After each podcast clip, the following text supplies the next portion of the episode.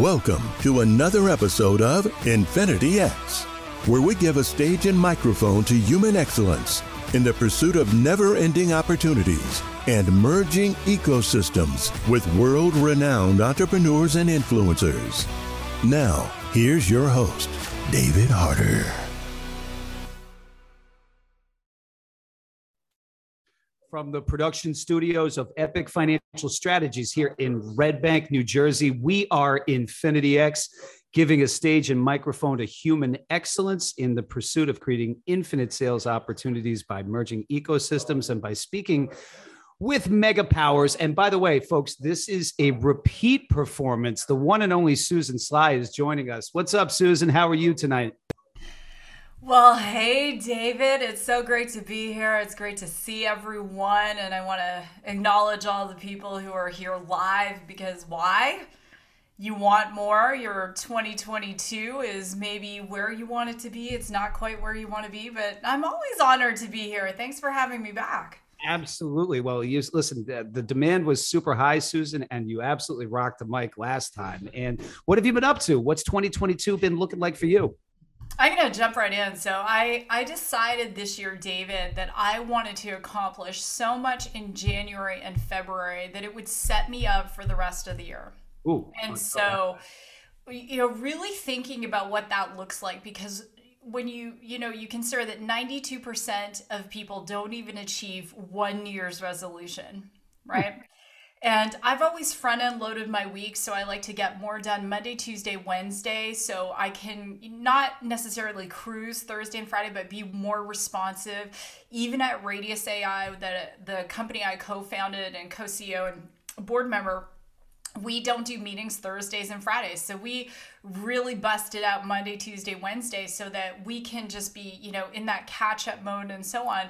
And so I said, what if instead of just doing it for the week, David, I start to do it for the year. So here's what I've been up to, um, and it's a, it's a long list. So um, I just recorded a new Learn on Demand course, and I, as many of you know, I'm a student at MIT. So I want to do something not just your typical someone records on Zoom and puts out a course and charges like 500 bucks. I had it professionally recorded. It is an MIT style course how to go from employee to entrepreneur. And it's for the people out there who are saying, you know what, I'm a mortgage broker, I'm a you know, I'm a, a, a stay at home mom, I'm a teacher. How do I actually start a business? So we're covering ideation, we're covering accounting, we're calling it all of that stuff. So that's going to go live in March then so that's just one of the things I'm doing. On top of that, at Radius, we're growing. We're in the process of hiring 32 people. Um, I just got asked to speak at in the NVIDIA GTC conference, which is the largest conference in the world for AI developers. And I, me how much code I write, David. Like nothing. Um, we, you know, we put our house on the market. Right now, we're sitting on multiple offers. So as soon as I'm done this, I'm going to be choosing one and a backup offer. So I just said, you know, I, I looked at my results from 2021 and I sat there and I want everyone to ask themselves this question Would Susan a year ago, December 2020, be proud of where Susan 2021 ended up? And I looked at it and I thought, in some areas, yes. And in some areas, I graded myself as underperform. And I said, no freaking way. I am going to be by the end of February. I am going to set myself up for the whole year. In the morning, I'm getting on a plane. i will be up at 3 a.m., get on the pray, meditate, get on the Peloton. I have a 6 a.m. meeting. I have a 7 a.m. flight to Miami. I'm going to Miami. I'm doing a partnership with Jared Yellen and Grant Cardone. I'm launching a tech incubator for women. Um, it's on. That's all I have to say. So that was a, a big answer, but yeah. we are Infinity X, folks. This is Susan Sly, and her 2022 has gotten off to a bang and then some. I mean, that's incredible. If you guys, if you have a question for Susan, please put it into the chat. Susan, let's dissect a little bit more around the educational content. So you're focusing on a lot of different verticals, and it sounds like it's multi multifaceted for just about any entrepreneur. Can you give us a little bit of a sneak preview as to what people could expect if they uh, if they pur- purchase the uh, the content? Yeah, so this this statistic really upset me and it was 61% of Americans, David, want to start businesses. 92% of them never do. Oh my God. Is that right? So 61% of Americans want to start a business and 92% never take never do. Never do. And so when I started to look at why they weren't starting businesses, and for all of you watching live, that's why I love Infinity X because it's it's you know my, the name of my show is Raw and Real, and David, I have to get you on the show. The because you guys don't hold back. So let's let's dissect it. So the number one reason people don't start a business is not lack of confidence; it's lack of know-how. Mm. Yep, that's right. And there are a lot of amazing books out there and a lot of amazing trainings. It's like, just do it, just start it. But people are like, well, you know, how do I really do this? So as someone who started many businesses, scaled many businesses, Radius now has a nine figure valuation. So we went from idea on a napkin in 2017 to where we're at today. Um, and, and to look at it and say, well, what are those beginning steps? And then how do we protect ourselves? How do we build that solid foundation? So I take people through their ideation. How do you find that idea that's going to resonate, right? And one of the things I say is that first idea might not be your dream business. So when people are saying, "Hey, David, go start your dream business," and let's say you've never been in business before, your fir- first business might be your trial business. And that's why I love a lot of low-risk businesses.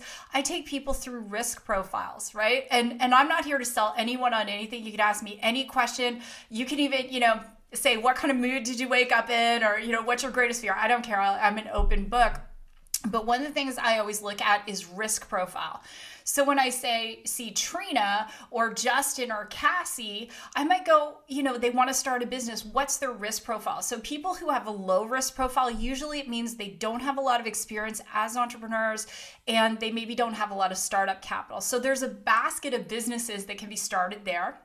And then the next one is, you know, I have some experience, I don't have startup capital, or I have a lot of experience, I have some startup capital. You if you should take a look at your risk profile before embarking on any business, in my opinion.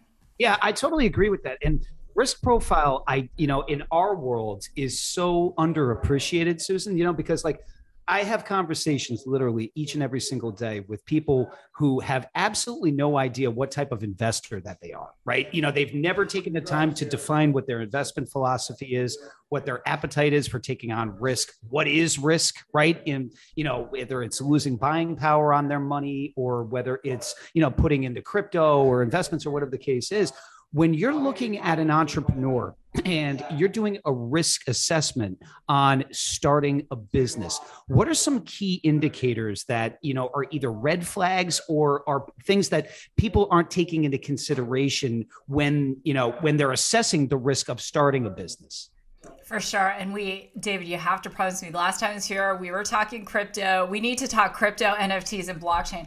Um, so I just want to say, like, I'd love to get back to that. So, um, here are some things that that are tangibles and then there are psychological aspects. So starting with the psychological aspects do you have support at home? Mm. um, do you do you really understand how to manage yourself in time? Time management isn't about you know I show up at this time, I do this at this time.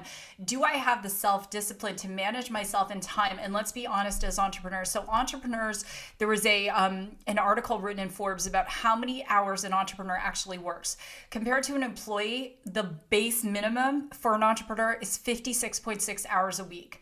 So, if you're that person who's like, oh, I just can't wait until five o'clock so I can go to happy hour, you might not be a good entrepreneur because that's not real. As I said, I have a 6 a.m on camera Zoom meeting for a negotiation that I'm in the middle of, right? And that's just what entrepreneurs do. At nine o'clock tonight, um, and I'm in Mountain Time, so 11 o'clock Eastern, um, we have a sync up because we're preparing for this 6 a.m. meeting. And as I said, I'll get up at three in the morning. So are you emotionally prepared to be an entrepreneur? And we hear about, you know, what is that why? We are seeing millions and millions of people. I'm doing a speaking event um, with Henry DeVries, who's one of the top Forbes columnists, coming up in, I think it's next week. And I'm talking about the great resignation, and I have a maverick opinion on it. So, 74.3% of Americans say, I don't like my job. We've never seen this level before, combined with this level of inflation, combined with, you know, tangible and intangible uncertainty. And then, so, David, you look at that. Here's my maverick opinion people have started to work at home and they like it. Yeah. And it's not going to change. And so what we're seeing is millions and millions of people who say, I want to start a business, whether I now I want to work at home or I, I want to be my own boss, I want a degree of freedom, but they lack because they're so used to being employees they lack the psychological armament of how to be an entrepreneur. The second thing going back to those tangibles as i said you know do you understand how to incorporate yourself? What an nda is? Do you know um, you know how to set yourself up with a proper corporate structure? And a lot of people don't. 50% of businesses fail but get this 90% of tech startups fail so 50% of like everyday businesses, but 90% of tech startups fail. And I'm a tech investor, right? So being able to assess risk is something really important to me.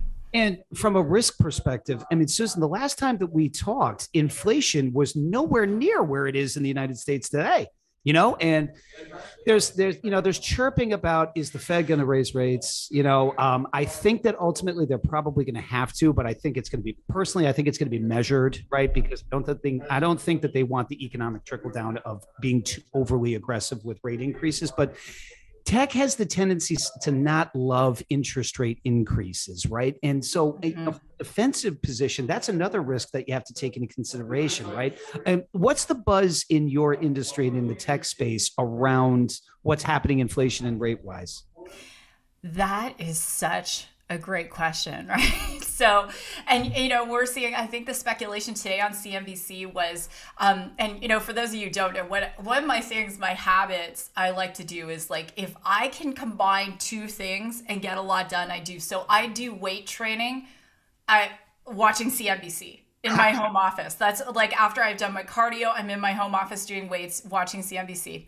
And um, anyway, so from that from that perspective, we're looking at some different things at a time that we've never experienced before. So we have artificial intelligence, which is my sector, that has built algorithms that are so predictive. However, the predictive algorithms, it's hard to take into account a Russian invasion, Ukraine, or as of today, a par- partial Russian invasion in Ukraine, and then um, the fact that um, Putin, I believe, supplies. Um, I, I I'm going to get this wrong. It's you know over six percent of oil to um, Europe, right? So then on top of it, um, supply chain issues and a potential 120 dollars a barrel for oil in the U.S. We've already seen significant increases. It's it, you know people are like, oh, in Q1 the supply chain's going to open up. I'm like, no, it's not. It's going to be at least 18 months, right? So your question is around tech. So there's a couple things that are really interesting that are happening in technology. And um, I'm going to preface this by saying, because I know you love these conversations, David. I was at the National Retail Federation big show in January. And this is a stat that came out over 50% of American children asked for digital products, not real products this past Christmas. They didn't ask for Barbies, they didn't ask for like, you know, Lego. They wanted digital products. So, technology has the ability to circumvent supply chain issues from the direct to consumer space. The ability to produce the tech like in my industry you know server procurement and all sorts of different things like that that is bottlenecked. But once you are you have that foundation and you can start to deliver those products directly and the margins are massive. So if I had to make a prediction in terms of this year and going back to will the Fed raise rates in March or not, I think a lot of that hinges on what happens with Russia and the Ukraine. Because how much can Americans bear when your fuel is almost doubled, your broccoli is, you know, 30% more, all of those things, right? Yeah, absolutely. Um, listen, folks, we're Infinity X replay on we are infinityx.com we, we are infinityx youtube says we have a question that came in from teresa and said your comment on um psych uh, I, um, oh your comment on psychological armor does that align with getting a culture temperature of psychological safety in workplaces and what does that look like as an entrepreneur i guess that's the first question mm. Trina, that is such a great question. I hope I am reading to this question correctly. Yeah. Right. So, if, if if, you know, if we step back for a minute, and I love this question, and Trina, if I am messing up what you're asking, please tell me.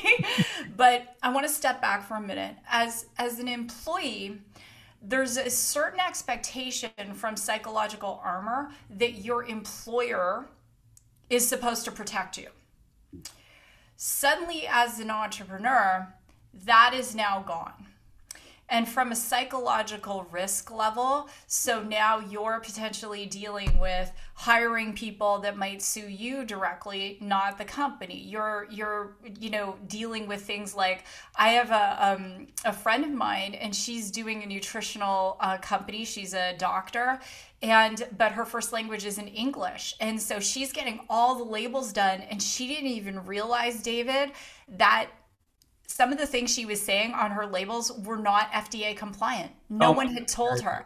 The marketing people didn't tell her that she paid them all this money. Like no one told her. And so suddenly she's gone from a zone of safety, let's call it, to this zone of unknown where she's putting herself out there and there's a tremendous amount of risk. So one of the things about Trina's psychological armor is that an entrepreneur, your armor is going to have to be a lot stronger. And I have a lot of wall kicking moments. Um, and, and, you know, I want to talk about those for a minute. So the more seasoned you become as an entrepreneur, it's almost like you've had this checklist of a whole bunch of crappy stuff you've had to deal with.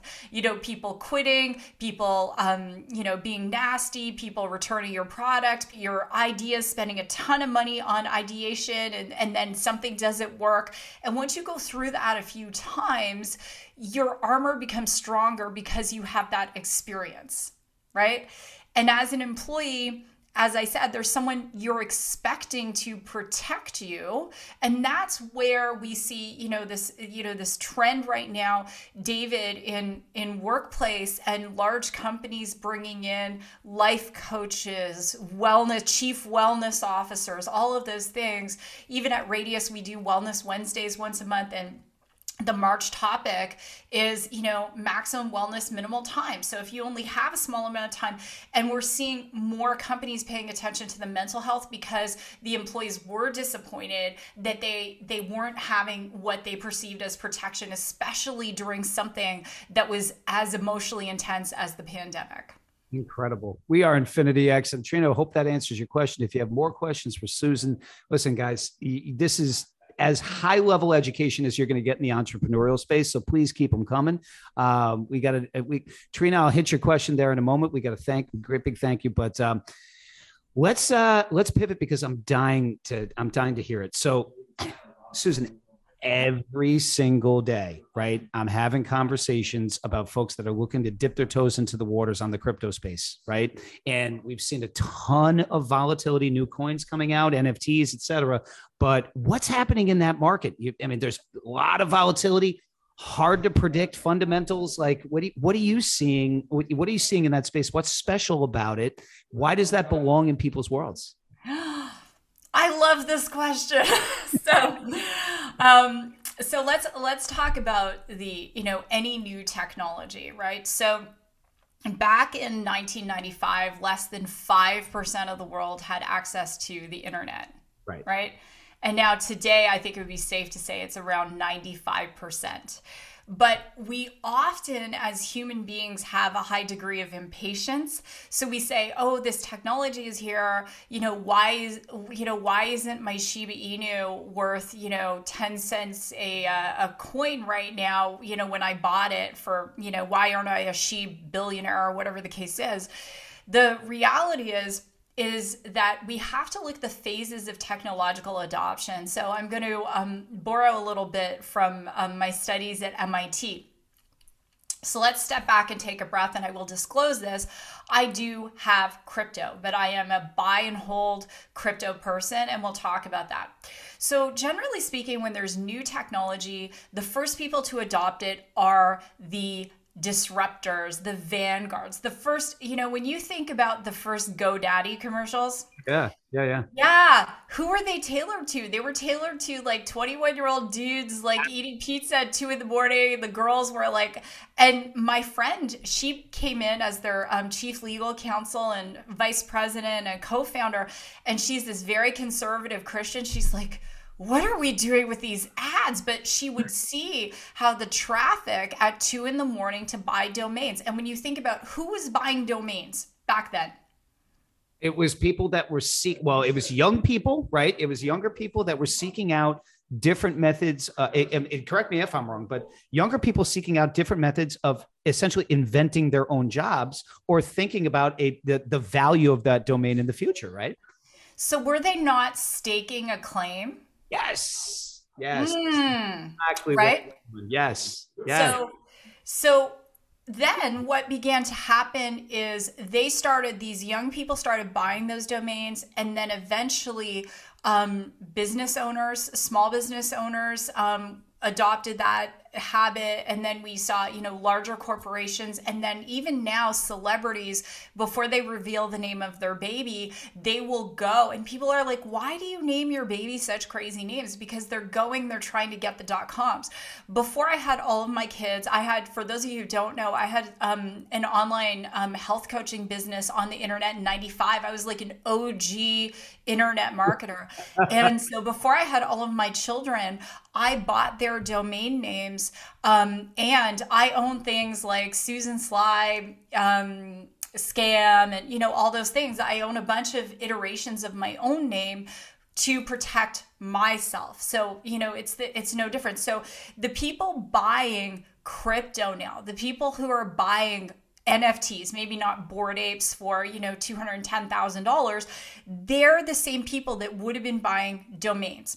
So we have these, let's call them the disruptive vanguards, right?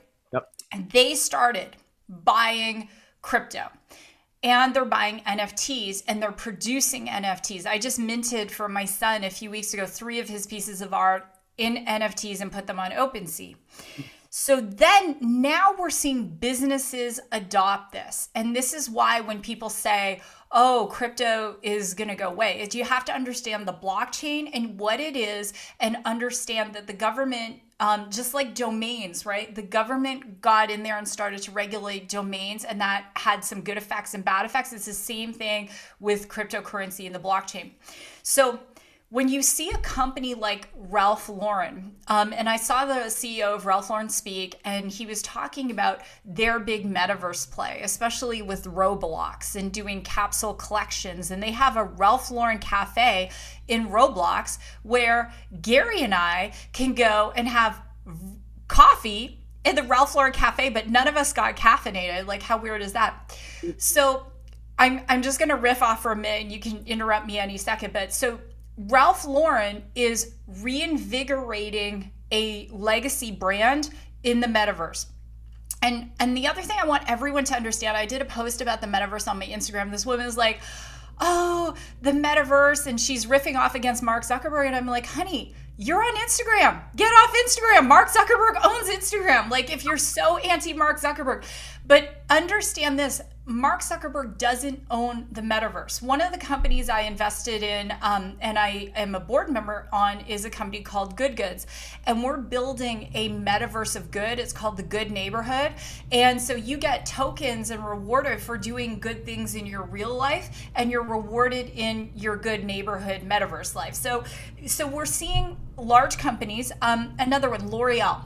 L'Oreal Cosmetics. So how many, you know, have you are familiar with L'Oreal Cosmetics, right? You could just say me in the chat or put your thumb up or whatever. It's a legacy brand. L'Oreal Cosmetics, David, they have a director of metaverse technology responsible for creating digital twins of their products. And so what that looks like is I have a L'Oreal mascara in the, the real world, and my metaverse L'Oreal mascara digital twin shoots flames out of my eyelashes. So one of the clients I consult to, they are a national retailer and they're like, well, you know, we want to get into the space. So I gave them an idea. I said, do a limited edition of XYZ of your product. And then the metaverse version, when people use it, that will do, you know, they'll have this transformation in the metaverse. So we're seeing legacy brands using metaverse technologies driven by the blockchain and driven by cryptocurrency to invigorate legacy brands then we're also seeing those vanguard disruptors, like I was talking about, who are minting their NFTs, putting their original pieces out on platforms like OpenSea. And so there's this, you know, as I was talking about the last time I was here, this amazing shift in wealth. So big companies are adopting it. Um, you know, a significant percentage of Visa transactions rely on the SOL token, SOL. Um, I own some of that just as a full disclosure. So we see it in fintech. We are seeing um, the optimization in real estate transactions on the blockchain. Walmart announced that, you know, it just filed for, um, gosh, I think it was seven patents for metaverse technology. And a year ago, none of us would be saying a legacy brand like Walmart is going to do a metaverse play. So it's here to stay. There are a lot of snake oil coins out there because basically anyone it's deregulated, they can go and create their own coin. But, you know, we can talk about meme coins, we can talk about stable coins. But this, we're just in that early phase of adoption and people have to be patient. Yeah, I mean, um, my God, is that interesting though? I mean, there's so many different you know, places that I could go with with what you just put out there. There's the there's questions all over the chat, by the way, Susan. Minutes, but so here's something that's really really super interesting, right? So you mentioned major corporations, L'Oreal, Walmart, right? Um, as you know as as they continue to look to expand right? One of the things that they want to have attractive is is you know their um you know their ability to to, to create bonds right? You know they're going to want to have continued inflow of capital so that they can deploy into different projects. And you know with interest rates being as low as they've been for as long as they've been um, bond investors are just you know they're starving for yield but they're not necessarily finding it but they're they're constantly looking at companies that have high level tier one capital, right? So banks and corporations, they own boatloads of life insurance because that's tier one capital. That's attractive to me as a bond investor because I want to know that their debt is going to be something I'm going to get yield on. Do you see uh, NFTs and, and cryptocurrency being looked at as tier one capital?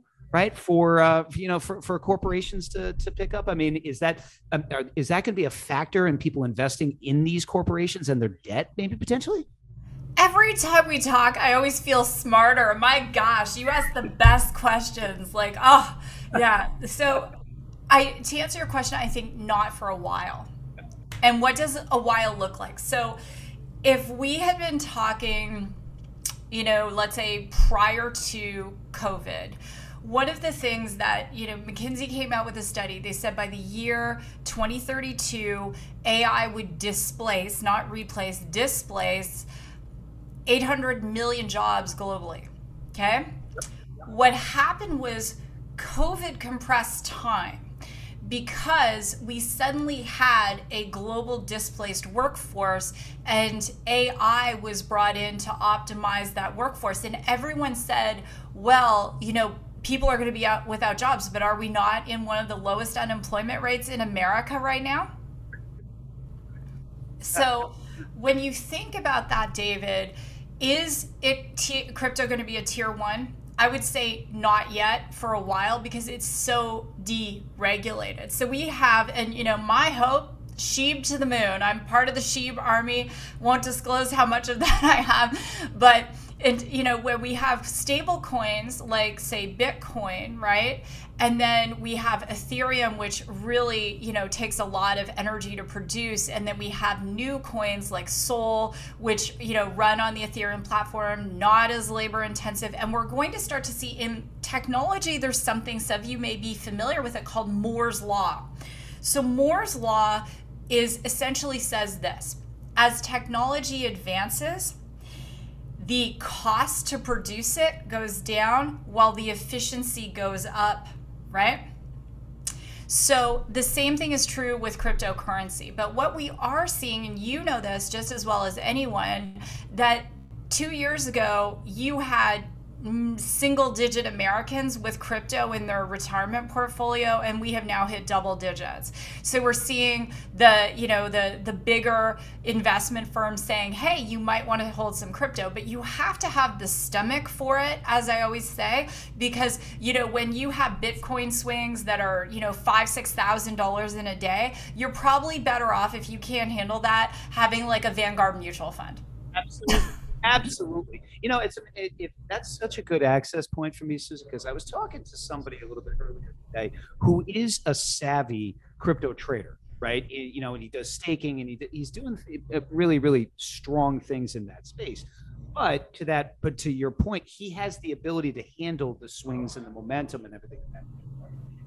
I remember when I first broke into the business, it was 1999. We were at the height of the tech bubble, and you had the irrational exuberance, right? But you also had people that did not understand technology, didn't understand options or any of those the, the, level of risk associated right with um, with investing into startup companies right or using option trading forget about buying options to hedge. They were buying options because they wanted to you know gain capital and they had no idea about what the risk or the downside looked like from a discipline perspective. And that's when you started to really see the emergence of institutional money management really coming into play. Separately managed accounts, SMAs, now the rise of the RIA and the fee based platform.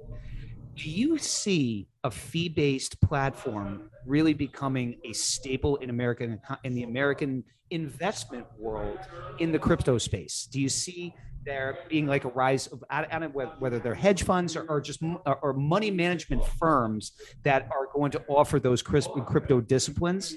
Yes, hundred percent when we look at crazy valuations, so when when Coinbase debuted last year, it debuted at a valuation close to a hundred billion dollars. Like, and you know, people have to understand that in in the tech world, a hundred billion dollars for a valuation is still significantly high, especially for an IPO. Now, Coinbase, of course, has you know very high transactional fees, and competition in anything is going to drive down fees. It, it just is. Right now, you have you know different ways in which you can trade crypto. Um, however, as regulation doesn't necessarily have to be a bad thing, right? I was talking to Dr. Susan Liautaud. She heads the, um, the AI governance committee for Stanford University. Regulation can be a good thing. And I'm going to be very candid. I am not in favor of big government. I don't think it works. It just doesn't. I'm just going to throw that out there. But regulation can be a good thing when we're talking about the allowance of things like, say, a Vanguard to say, hey, you know what? We are going to have a crypto mutual fund and it's going to have low yield and you know you're going to pay like point um, a 5% management fee, and we'll have a basket of crypto in there. We're just not quite there yet from a regulatory standpoint. And then we also have the global influence. So, whether you like globalization or not, the internet facilitated a degree of globalization. So, when China says we're not going to allow Bitcoin mining, the price of Bitcoin goes down, even though China's on the other side of the world. Right. So, I think if I had to predict where we are in our in the infancy of this again i go by, back to the dot coms right? So i you know for the the more low risk investor i think you've still got you know not that long maybe 18 to 24 months where you're going to have more vehicles available to invest in. But one of the questions that um that gary asked was about things like decentraland mm-hmm. right? Yep, and yep. and I want to talk about that for a minute because this whole metaverse concept. Um, really and truly, you know, the last time I was here, I was talking about Mark Zuckerberg and the metaverse, right? And the fact that he renames his parent company Meta. So, one of the things we have to understand is that whoever really controls the most servers at the end of the day in something like this wins. Because if these platforms are reliant on any cloud compute of their own or any sort of processing power of their own, it's going to be very hard to compete. So, where Mark Zuckerberg really, you know, has an a, you know he has an ability to um, be first to market with a true metaverse experience is because they have so much money. To your point they're sitting on so much capital. They can invest it. They're concerned about potential um, massive increases in corporate tax rates. Mm-hmm. and so a lot of companies what they're doing right now is they're like we have a ton of cash to spend. We're either going to invest in companies we're going to invest in infrastructure we're going to do something because we don't you know we don't want to just pay it in taxes. So now's the time. So Mark Zuckerberg is building what I believe is the largest, um, you know, data server um, farm essentially in the world. And his, you know, I happen to know a little bit about what the the plans are, but I want to envision the way we'll be doing meetings. So Infinity X in the metaverse David and I are there together and we'll have some avatar capability. So we'll still look like ourselves, but I might have the eyelashes that, you know, shoot the flames. And David might have, like, I don't know, like you might might have like some crazy hair that's just like you know I don't know like it won't Dave, be gray anymore, right? it'll be like Dave Grohl's hair, and you'll be like, yeah, this is really cool, and we'll be sitting in this room, but we'll be wearing glasses to get in there. Right. And for the time being. So, lands like Decentraland are still 2D to a certain extent. If you go on the Decentraland website and you go to buy land, you're not you're just looking at a little square on a grid. You're not looking at a full 3D rendering. This technology, because there are many use cases for it, I just had dinner with um, Dr. Brenda and Dar- Dr. Mark Wiederhold over the weekend when I was in La Jolla. They are two of the top VR scientists in the United States of America. So they're using this technology for PTSD for soldiers. They're using it to treat depression. They're using it to treat addiction. The use cases beyond gaming and fun and you know just you know like to to shoot flames out of our eyelashes. The the use cases are so tremendous. And um, some of the startups that i'm going to be putting through my incubator will definitely be focused on metaverse technology. So incredible. Oh my God, this is guys, this is like uh, uh, you're getting a PhD in in, in not only crypto, in, in, but I mean, Susan, I can't even like you're so you're a mega power. It's unbelievable. Like I've, this has been so spectacular. Now I do have another question for you before we hit any other questions. We are Infinity X, by the way. Replay on we are infinityx.com. We are Infinity X YouTube the uh, another piece of the conversation I was having with that client today, Susan, centered around growth rates right? Because i mean if you if if you do invest wisely right well just like with anything else you're going to grow a net worth right? And as you continue to scale there's opportunity to you know eh, over time become a millionaire multiple times over right? You're, we're gonna we're probably gonna have more billionaires in the next 20 years than we've ever had in the history of mankind. Yeah. and we have a united states federal government that has a debt to GDP right now of 125%. We're going to be at a $50 trillion deficit by 2025. And, you know, our largest cost items are still going to be remain constant, right? Medicare, Medicaid, Social Security, and civil defense. It's to me, and I'm not a predictor of it. I'm not an accountant, but it screams tax reform. You'd mentioned corporate tax rates, right? And how are people how are people going to well, i guess it's a two part question. Number one is how are people how do people need to get themselves prepared for the inclusion of their crypto uh, of their crypto holdings in their estates right for taxation? But then number two what do you it, it, from a uh, from a governmental perspective uh, is the irs going to double down on trying to figure out ways where they can annualize tax this yes yes and yes.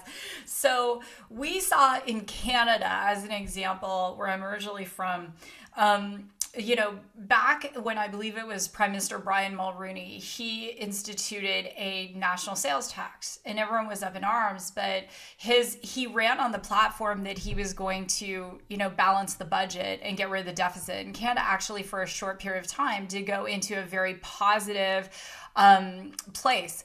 We have some very big problems that are going to, you know, and I'm not, you know, a, a, psychic by any stretch of the imagination, but if I was just looking at some economic factors, I'm going to riff off on just a, I'll list them, and then to you know to David's point, and then we'll talk about the practical things to do.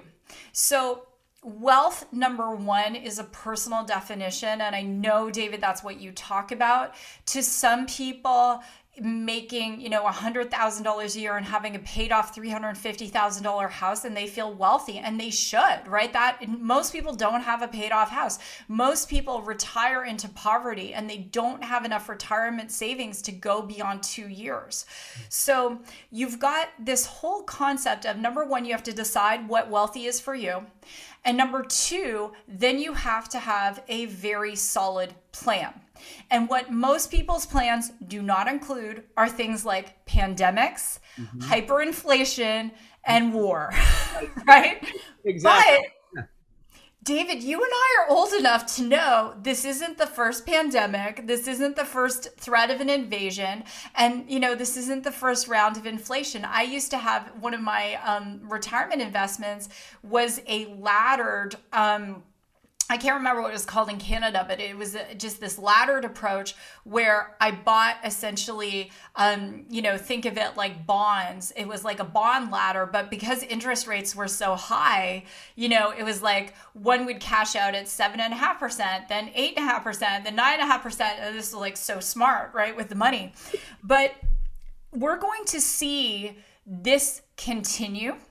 Then on top of it, the government has to raise taxes. In the United States, if they choose to do a national sales tax, um, that, you know, at this point would probably be better than saying, hey, we're going to penalize the entrepreneurs because when you start to raise taxes on businesses, the first thing the businesses do historically is lay off people and so right now, if you're looking at through the optic, we have, you know, very low unemployment, but we're going to start to raise taxes. That is going to shift. And then if inflation remains the way it is, you're going to have a bunch of people who are out of a job and can't afford to buy food. And that could very realistically happen because this inflation isn't just affecting consumers, it's affecting businesses. And what people do during times of hyperinflation, they switch from using brand names to generic brands. They and that affects those workers who work in those companies. They decide, "Oh, you know what? I'm not going to go to a restaurant. I'm going to cook at home. We're starting to see that. So, here are some tips. Number one, work with your financial planner and start to look at your portfolio. So, I'll just full disclosure one of the stocks I bought this morning was Dollar General. So, in the last recession, when I was living in Canada, um, we have a dollar chain store there, might be called the dollar store. So I bought a bunch of that stock, right? And Walmart stock, Target stock. Again, I'm not telling you guys what to buy, I'm just telling you what I did last time. Um, always sitting on cash, right? So sitting on as much cash as possible, buying opportunities. So when the market dipped in 2020, I, I went in and I bought a lot of stock. I was like, it's like a sale. Oh my gosh. I'm just like buying, buying. My husband's looking at me. He's like, why are you so happy? I'm like, I'm on a shopping spree. He's like, we're all in lockdown. I'm like, I'm buying stocks, babe. So you want to sit on cash and then you want to work your behind off. So this is not the time to coast. This is the time to have your job and a side hustle, to be saving money, to invest it wisely, be smart. I've always um, had well over 75% of my portfolio in very conservative stocks Apple is, you know, full disclosure again, my biggest holding. Um, I'm just a hold, hold and hold on Apple, buy and hold, buy and hold more Apple. Um, and then I have some more high risk stuff. I also have some Vanguard stuff and, you know, different things like that. But these are the things you want to be doing.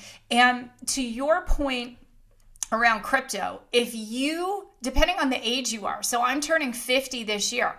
I'm not saying, oh wow, crypto is my key to you know my retirement. Um, it's but I'm buying and holding it right? But you want to be really right now, pay off all your debt, get multiple streams of income happening if possible. You want to start to really educate yourself on investing and not get caught up with the trends. Just because your friends are all buying the latest meme coin doesn't mean you should. When I, you know, with meme coins, I look at things like this. So with um, Shiba, right? So looking at Shib and saying, hey, the CEO of AMC says we're going to take Shib. Um, then you see, you know, people like um, Mark Cuban saying, hey, we're going to start to entertain taking things like Shib and Doge at our games and stuff like that to buy merch, which has, you know, high margins on it. So I'm, I'm not just going with the trend. I'm doing it from a place of educating myself. And that's the thing I want to tell all of you because one year from today, David and I could be here. This world could be an entirely different place. We may see inflation keep going. We may see unemployment in double digits. We may see um, people's savings wiped out because of, because of market crashes. What if China invades Taiwan? Right. Right. Yeah, yeah, I mean, and and and folks, to that point, I want to I want to drive that home a little bit further. I've been a financial planner for 23 years. There has literally never been a stronger case for having good financial advisory and a sound plan and an investment philosophy and a roadmap, but also a dissection on your exposure to risk because risk is literally everywhere right now, all around us. Inflation, tax reform, right? Poor investment choices, right? Because uh, look, markets always out well not always but history has shown that markets outperform investors because we we we make decisions based upon emotion if you're not getting a second opinion on the decision making that you're doing or just looking at what the outcomes could be now there's never been a more important time ever you know, and oh. Right. I feel like I just want to say like amen to that, David, because you know, again, every time you and I speak, I always feel smarter because you're so bright and you've been a financial planner for so long. I'm also going to say something else if you can afford to downsize your house right now, maybe is the time. If you don't need to be living in the city and you can, you know, move somewhere else and because you work from home and take some good equity out, get out of debt, pay off your mortgage. I know some of you are like, oh, I've heard that all before, but are you doing it? Because again, David and I don't we don't have a crystal ball, but we can both tell you that three years ago we weren't thinking it was going to be like it is, but look how it is. Yep, absolutely. So, folks, we are Infinity X. We're giving a stage and microphone to human excellence, and tonight has probably been one of the most profound, dynamic conversations. Susan, you're a rock star. I just love the time that I get to spend with you. I get so much the high level education that you provided on blockchain and crypto tonight in and, and the NFT space and the metaverse in general was second to none. And um, you know, we're we're constantly folks trying to to drive fantastic real time relevant content and it's just the tip of the iceberg of of what you're going to see Susan Sly up to as we move forward here. I mean, this. I mean, tonight was just absolutely, utterly incredible. Here's my question. So you've already accomplished. This is. I'll, I'll, I'll let you uh, leave the folks with this, Susan. You've already accomplished so much, and we're only two months into February into 2022. What does the remainder of 2022 look like for Susan Sly? Oh, that's a great question. Um, you know, I, I think about myself at 60. So my my 50th birthday, David, is September 25th this That year. is impossible, by the way. Yeah, thank you. No, child of 1972. It's true. Um, so I, I think about myself at 60 and what do I do now to make my 60 year old self proud. And so I created a vision for myself that is so huge. And I, I had started to write this vision every Christmas between Christmas and New Year's. We're in Telluride. And so I'm writing this vision about my life. What's that? Telluride is one of the, it's paradise. one of my favorite places in the world. Yeah, me too. It's, I love it. And so, I've always been an advocate for women, and um, just so everyone's aware, only 2% of tech companies in the United States have at least one woman founder. So, Radius, I am in that 2%. And so I said, what if I set a vision that is so crazy that I would help a thousand women launch tech companies? And so you don't to launch a tech company i've written a line of code since 92 you don't have to be able to write code. There are people who can create your tech for you. What do you need to be able to do? You have to be able to ideate. You have to have the solid business foundation. You have to have people like david in your life so you don't do stupid. And then you also have to have that discipline to be an entrepreneur. So that's how i had written this down on paper and some other crazy goals i just like just put them down. I always do a business plan for my life. And so it was really crazy because I I had this guest on my show. He's like, you have to meet Jared Yellen. And then I'm on with Jared, and Jared's like, yeah, Grant and I have this vision to launch 10,000 tech companies in 10 years. And I'm like, dude, that is crazy. But I set this vision to launch a thousand women led tech companies. So that, you know, one of the things I ask myself is that it you know what do i need to do now to make that 10 year vision come true and very few people david actually even have a 5 year vision so i'm focused on a 10 year vision so the rest of the year for me looks like this we're we're going to continue to grow radius um, we're doing customer acquisition. We only do enterprise level customers. That's the bulk of our customers, generally, you know, multi-billion dollar enterprise companies. Um, I am going to um, be launching my course. I'm going to be launching the incubator. I want to see um, for people to apply to the incubator. It's forty nine dollars. Um, I then they you know they learn how to pitch. They do all of it. The accepted pitches. We mentor them up, and they actually we teach them how to raise capital. Um, I am a co-founder in your company. Um, so my goal by the end of Q2 is to have 35 women launched in that incubator, mentoring them, getting them going. And then for my 50th birthday, I am hosting something called the Badass Women's Dinner. And it's going to be some of my girlfriends who have just done incredible things. Like Rebecca Zung is going to be there. Susan Brazier worked on the first Siri. My friend Christine Jones, who co founded GoDaddy, like all these amazing women. And um, so, I'm excited for the year and, and I want to finish with this. Trina, just I would love for you to apply. Just go to susansly.com because we don't have the application link live because I'm flying to Miami to, um, tomorrow. We're doing it. But the thing I want to finish with all of you from my heart. So, yeah, David and I love to talk about interest rates and speculation and all those things because this is Infinity X. But infinity to me means your infinite potential. Your infinite potential. And I want to ask all of you if you went back 10 years ago, would that person you were 10 years ago be proud of the person you are now in all of the areas of your life, in your health, your relationships, your spirituality, your finances? And if the answer is no, and there's one area where you're like, oh, they wouldn't be proud of me, I would say prioritize it, make it your year, go into March say to yourself, if I had to make March, whatever I do in March sets me up for the rest of this year, then just do it. You have that infinite potential. You can go 30 days on 16 hour days. You can't do it for a whole year, but you can do it for 30 days. You can do things now that, you know, will make your future self proud and your past self proud. So that's what I want to say to all of you. And please let me know how your 2022 is going. I want to know, like, what have you accomplished? What are you working on? What are you doing? And stay plugged in to David and Infinity X they're bringing amazing guests. And I'm honored that I get to be one of the few people that came back for a second one.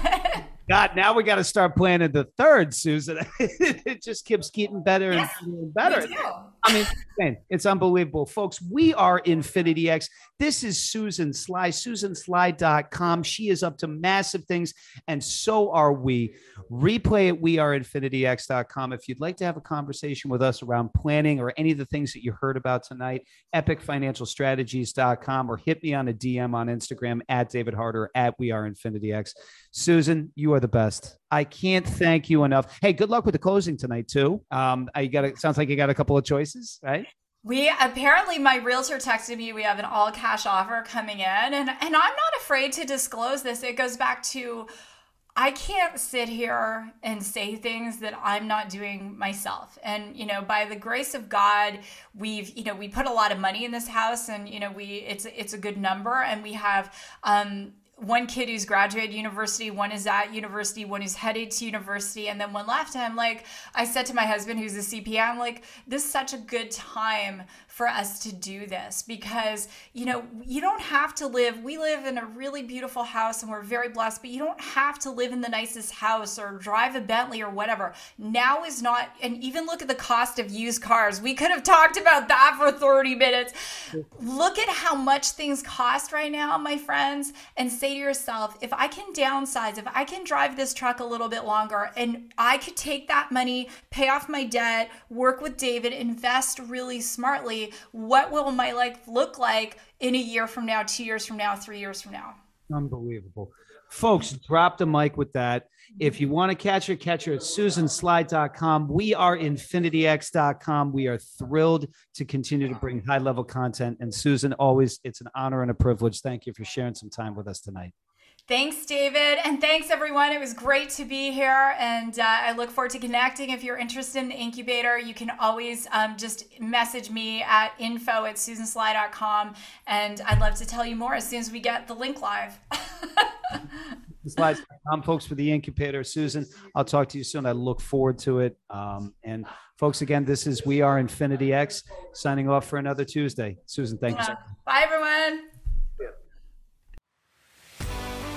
Thank you for tuning in to another episode of Infinity X. Don't forget to check us out on YouTube by searching We Are Infinity X. Until next time.